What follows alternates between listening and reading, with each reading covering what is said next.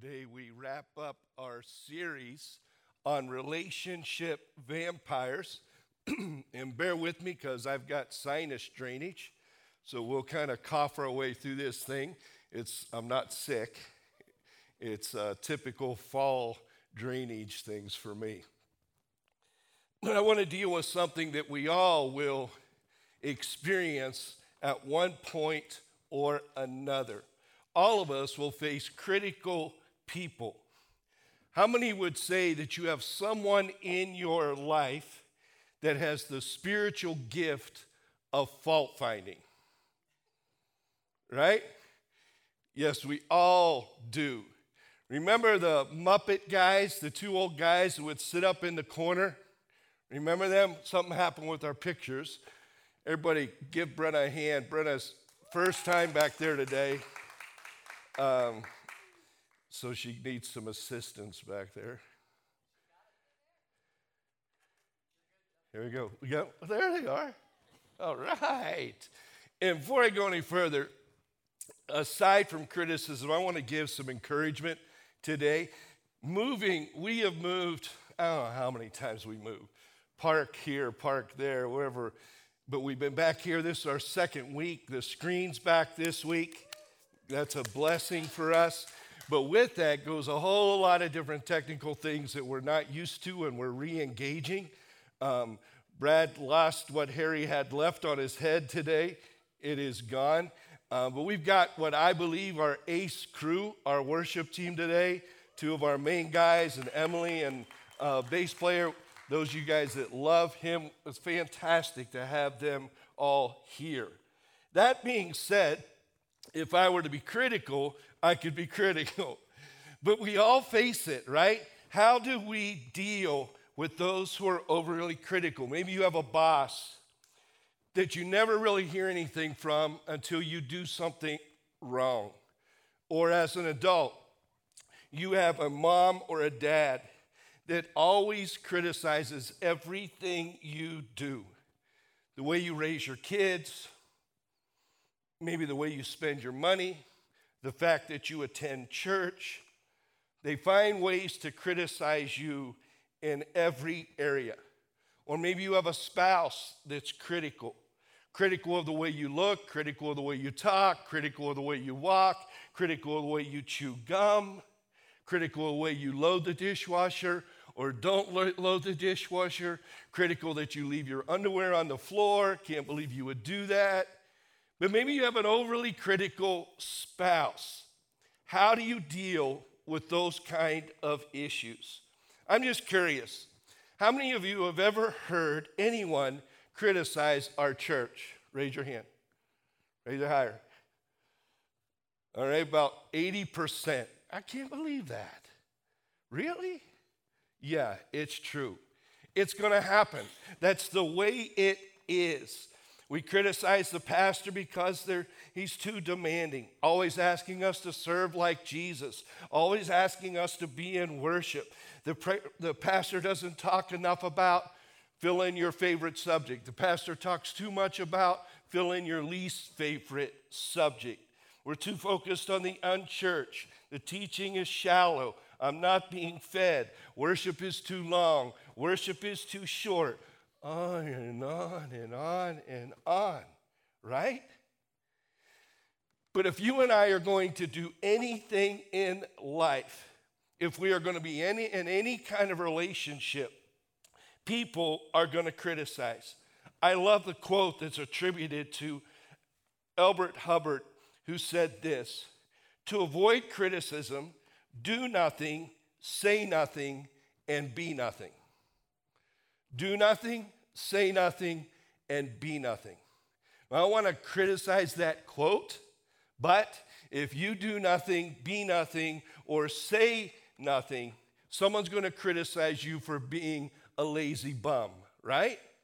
So we're stuck with that. If you're alive, you're going to deal with criticism, especially if you're a follower of Jesus. Because as followers of Jesus, we live contrary to the ways of this world.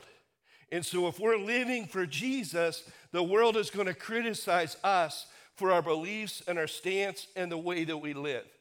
So I want to give you four thoughts on this relationship vampire that hopefully will help us on responding to critical people. Here's number one, if you're taking notes on your outline. Number one, often you don't respond. You don't respond. Just because someone criticizes you does not obligate you to respond to them. If you get this one, it can be freeing to you. This was Jesus' line of offense. First Peter two twenty-three says this about him. Peter says, when they hurled insults at Jesus, insults at Jesus, what kind? Well, they would say he was a friend of sinners. By the way, that's not a compliment. They would say that he was a drunk, he ate too much, he partied way too hard. They said he was a lunatic. They said he was a false god. On and on, they criticized him. And think about it. If they criticized Jesus, who was perfect, do you and I stand a chance? No. No. They're going to criticize us. Here's what Peter wrote about Jesus. He did not retaliate when he suffered. He made no threats. Instead, he entrusted himself to the one who judges justly. Nothing he did to retaliate. No, nothing that he did to defend himself. And so how do you respond? Sometimes you don't. And that can be freeing. Just because they have access to you does not mean it demands a response from you. I love Proverbs nineteen eleven. It says, a person's wisdom gives him patience. It's to his glory or to one's glory to do what? You, you there. It's to one's glory to overlook. What's that mean?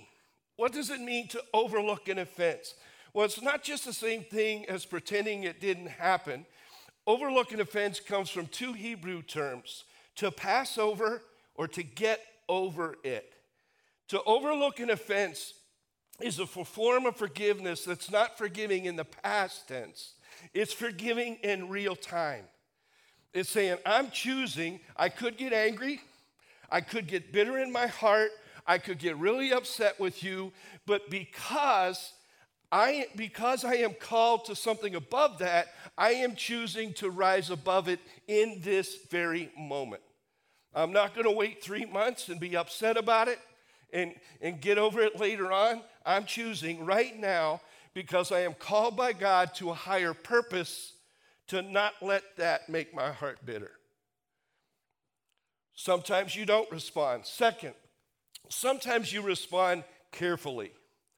Notice I didn't say you react instinctively. Reacting is an emotion. When we respond, we respond in the Spirit, being Spirit-led. There's a powerful example of this in the Old Testament when a guy named Gideon was taking some heat from some people who didn't like what he was doing. Judges eight, one and two says the Ephraimites asked Gideon, why have you treated us like this? Why didn't you call us when you went to fight Midian? And it says they challenged him vigorously. Another version says they criticized him sharply. But he didn't defend himself. He didn't fight back. He didn't say that's not fair. He simply responded, as Scripture says, and gave an answer, gave him a very clear, Spirit-led answer. He says, you guys don't understand.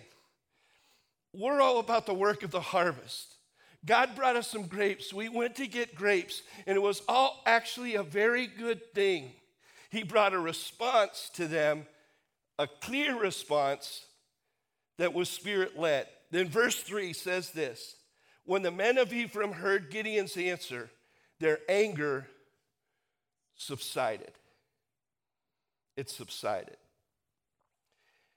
Sometimes when we give a real answer to a critic, especially a Spirit-led answer, just like Gideon, they begin to understand and their anger is suppressed.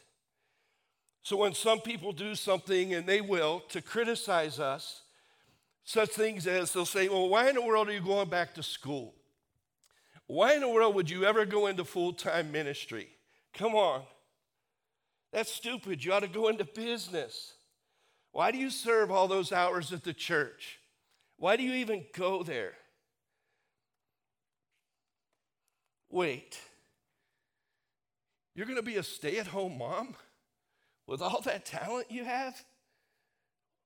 Or you're going to go to work when you should be at home with your kids? You can't win on that one, right?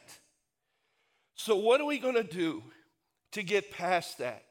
Sometimes we give an explanation because it makes sense. And just like Gideon, their anger will subside. But what happens when a friend unleashes on you with harsh criticism? A coworker picks you apart. You didn't do this. You didn't do that.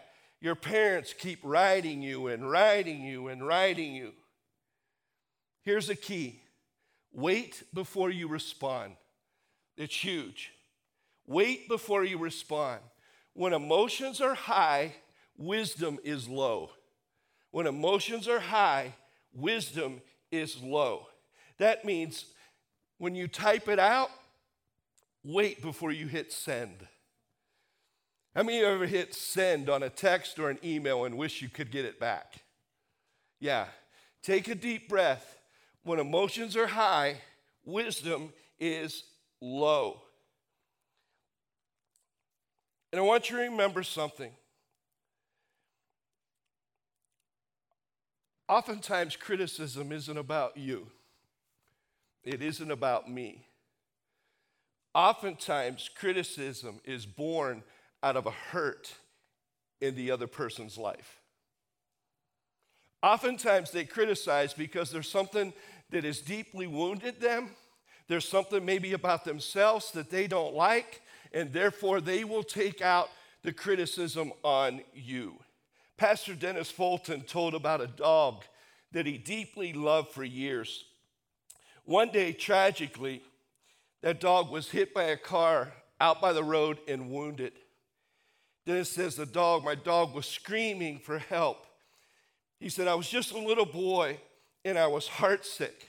I ran out to the side of the road and reached down to pick up my dog, and my dog bit me. He says, my dog bit me. I raced inside, crushed that my own dog would bite me. He said, I didn't understand that when I was young, but years later, I realized that my dog bit me because he was hurting so badly. Sometimes people lash out at us with criticism because they're hurting themselves badly on the inside.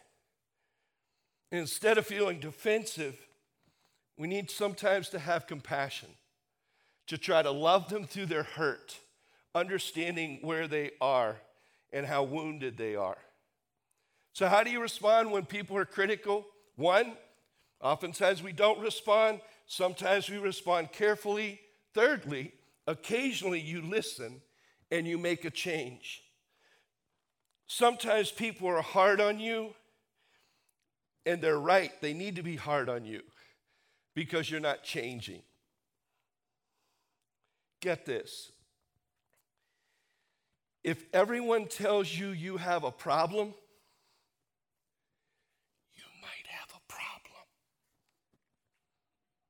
right? If everyone's telling you there's something you need to adjust in your life, there might be something you need to adjust in your life. If your wife keeps telling you you yell at the kids too much, maybe you're yelling at the kids too much. If every one of your friends, your mom, your dad, your father, your, your mom, your dad, your teacher, if they all tell you you're dating the devil, yeah. Maybe you ought to cast that demon aside and wait for a man of God, right? Sometimes they're right. Sometimes they're speaking the truth.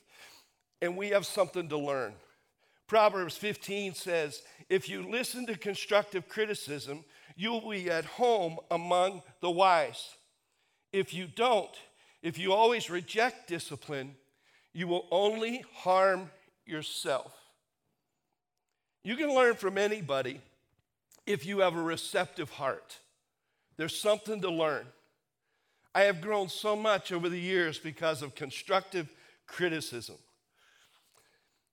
I remember years ago, I had a ministry assistant, and each Monday when I would come back into the office, I would give her permission to speak into meeting as to what I messed up on Sunday during the message, how it went. I was wide open. One thing she would always say is, Jeff, you talked way too fast. You need to slow down. Every Monday I'd hear the same thing. You talked way too fast again. Need to slow down. And so because of that, if you were to see my notes, I have slashes. I'll oftentimes put stop in red. I'll put slow down, take a breath, take a drink. Hmm? All because of her on the Monday morning criticism corner that I allowed her to have. People who have not liked me have criticized me, and I've still learned from them. I have learned how to be a better dad, a better husband, a better pastor, a better leader. If in the last year there haven't been two or three things that you've changed in your life because you have listened to constructive criticism, guess what? You are passing up opportunities to grow. You're missing it. One more. Number four, you always work hard to guard your heart. You always work hard to guard your heart. Why? Because we don't want to become those two old guys sitting up in the corner, those Muppet guys. We don't want to become the critic, do we? Who's the greatest critic of all? Satan himself. Satan himself. He has the critical spirit. Satan is called the accuser, the father of lies. And we don't want our spirit to become his spirit. Proverbs twelve eighteen tells us some people, some people make cutting remarks, but the words of the wise bring healing. I don't want my words, my heart to be life-taking from people. I want my words, my actions to be life-giving to people through Jesus Christ. That's my desire. I'm going to ask you to get your cell phone out for a minute. Some of you already have it looking at the scriptures. Get your cell phone out just for a minute, and I want you to text somebody. Go ahead. Text somebody some life-giving words, just two or three words. I love you. I appreciate you. I'm praying for you. Go ahead and do that right now. Just text somebody.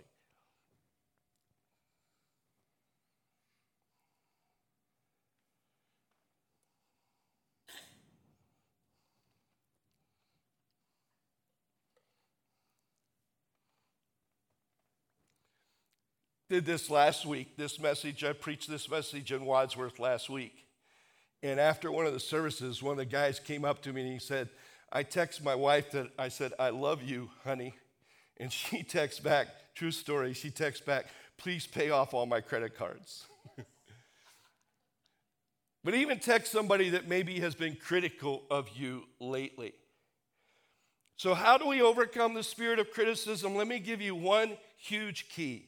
Bottom line, because some of us are held back from doing what God has chosen for us to do in life because we are so overreactive to what other people think.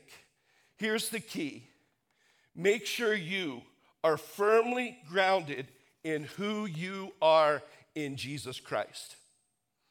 Make sure you are rock solid in who you are in Christ. And I gave you a little reading that you can work through with a bunch of scriptures on the back of your outline. If you didn't get one, pick one up on the way out. But here's what you should be saying about yourself. I am called of God. I am chosen. I am the apple of my Father's eye. I am being changed into his image. I am a new creation. I am the temple of the Holy Spirit. I am forgiven of all my sins. I am redeemed from the curse of the law. I am blessed. I am above and not beneath. I am elect. I am victorious. I am one in Christ. I am fearfully and wonderfully made. I am set free. Say it with me. I am set free. One more time. I am set free. And nothing, nothing else will do than that firm foundation in Jesus. Reflect on these words and that thought. Nothing else will do as you listen to Greg's song. Just remain seated and listen.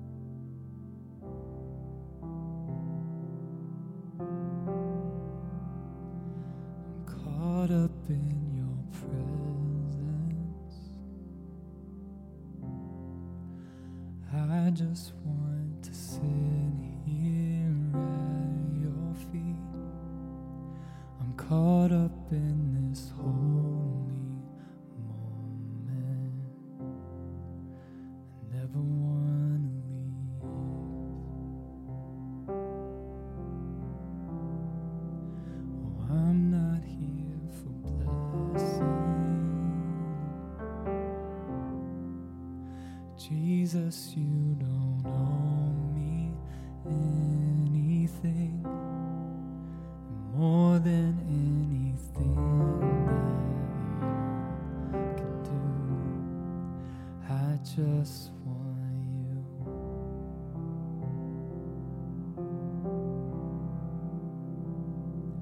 I'm sorry when I've just gone through the motions. I'm sorry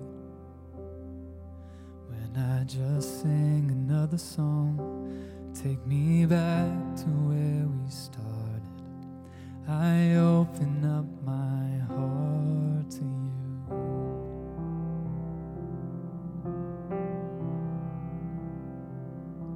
And I'm sorry when I've come with my agenda. I'm sorry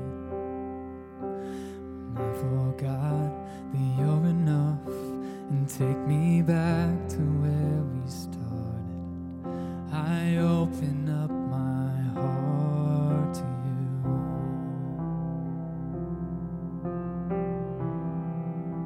I'm caught up in your presence, and I just want to sit here at your feet. I'm caught up in this holy moment. I never want to leave.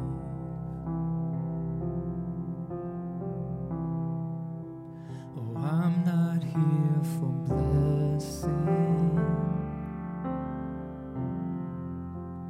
Jesus, you don't owe me anything more than anything that you can do. I just want you.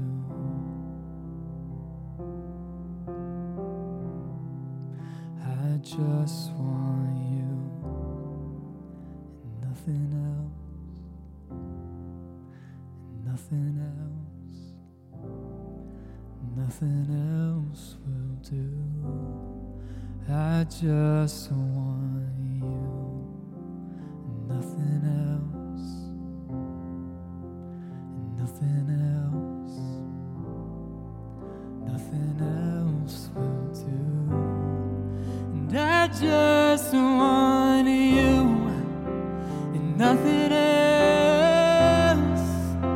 And nothing else.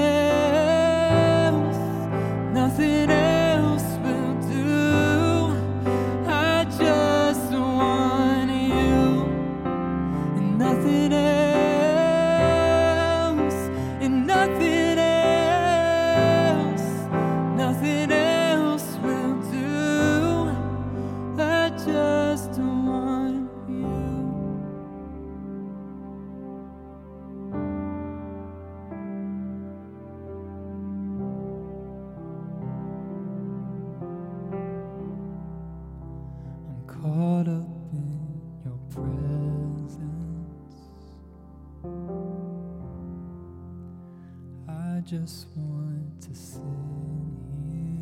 at your feet. I'm caught up in this holy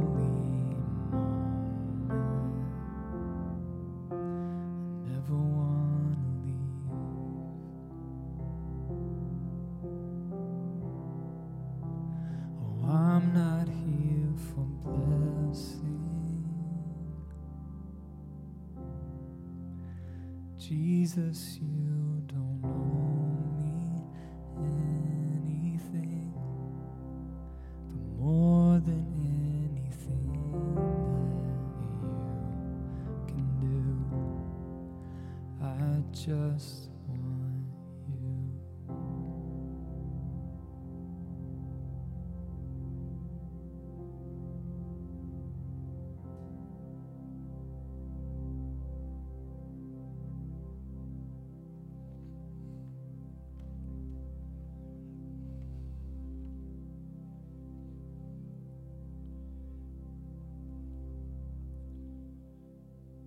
I believe there's something that we all need to do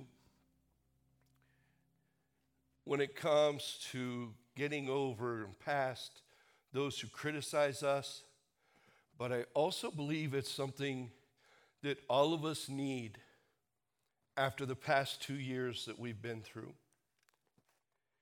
And it's simply this: clarify your calling. Clarify your calling. This means that you're able to say, I am confident of who I am in Christ, and I'm confident of what I'm called to do in Christ, that nothing and no criticism will derail me. I can overlook criticism, I can overlook pressure, because I have a higher calling. I am approved by God, so your approval, your disapproval will never derail me, because I am after what God has called me to do. Some of you need this. I need this. We get so wrapped up into what everyone else thinks. You cannot please God and seek the approval of people. They go against each other. When you serve God, there are people who are going to be critical of you. The more you do, the more people are not going to like you. It's part of it. You want to make a difference with the one and only life that God's given you, then you've got to rise above criticism and not let it go to your heart. Probably for every critic, there are a dozen encouragers. For every disappointment, there are hundreds of victories. But more importantly, you remember your calling is to do the will of God regardless. There's a book, April eighteen sixty-five, The Month That Saved America is the title of it. And it's a lot about Abraham Lincoln. It shares that Abraham Lincoln was the criti- was the victim of a lot of criticism. After he became president, his own Secretary of War, William Stanton, called him the original baboon. People criticized him for being a third-rate lawyer, clumsy, a giraffe because he was six foot four, and they even called him a hick. He had a rough presidency, yet he persevered in spite of all the criticism. At the end, he was a hero because he freed the slaves. When he died, William Stanton said this. The one who called him the original baboon, with tears in his eyes, said this: there lies the greatest leader of men this world has ever seen. In this book, Jay Winik asks, how is it? How is it that Lincoln could persevere through that kind of criticism? I want to read this in closing. It's often said that Lincoln was not religious, but there seems to be little doubt about it. As the war progressed, he became deeply moved by faith. In watching Lincoln evolve, one leaves with a sense that he came to feel that he had somehow been elected president in the eye of this terrible war for God's own design. There is a divinity that shapes our ends, he told one congressman in eighteen sixty-two. The will of God prevails, he later declared, and perhaps more crucially, he increasingly saw himself as an instrument of providence, saying, I am satisfied when the Almighty wants me to do a particular thing. He finds a way of letting me know it. Amid the scourge of conflict, this provided some of the lubricant for presidential leadership. And here's the final sentence. In waiting for providential guidance, at the critical points of the war, for perhaps the first time in his life, he felt not the familiar drumbeat of ambition or political satisfaction, but of destiny. And when that happened, he was a rock.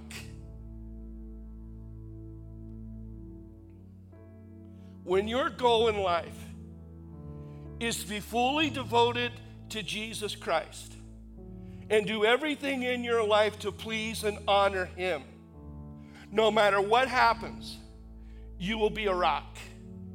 You will be a rock. First Corinthians fifteen fifty-eight. Paul writes this. Stand with me as I read this. Stand firm. Let nothing move you. Always give yourself fully to the work of the Lord, because you know that your labor in the Lord is not in vain.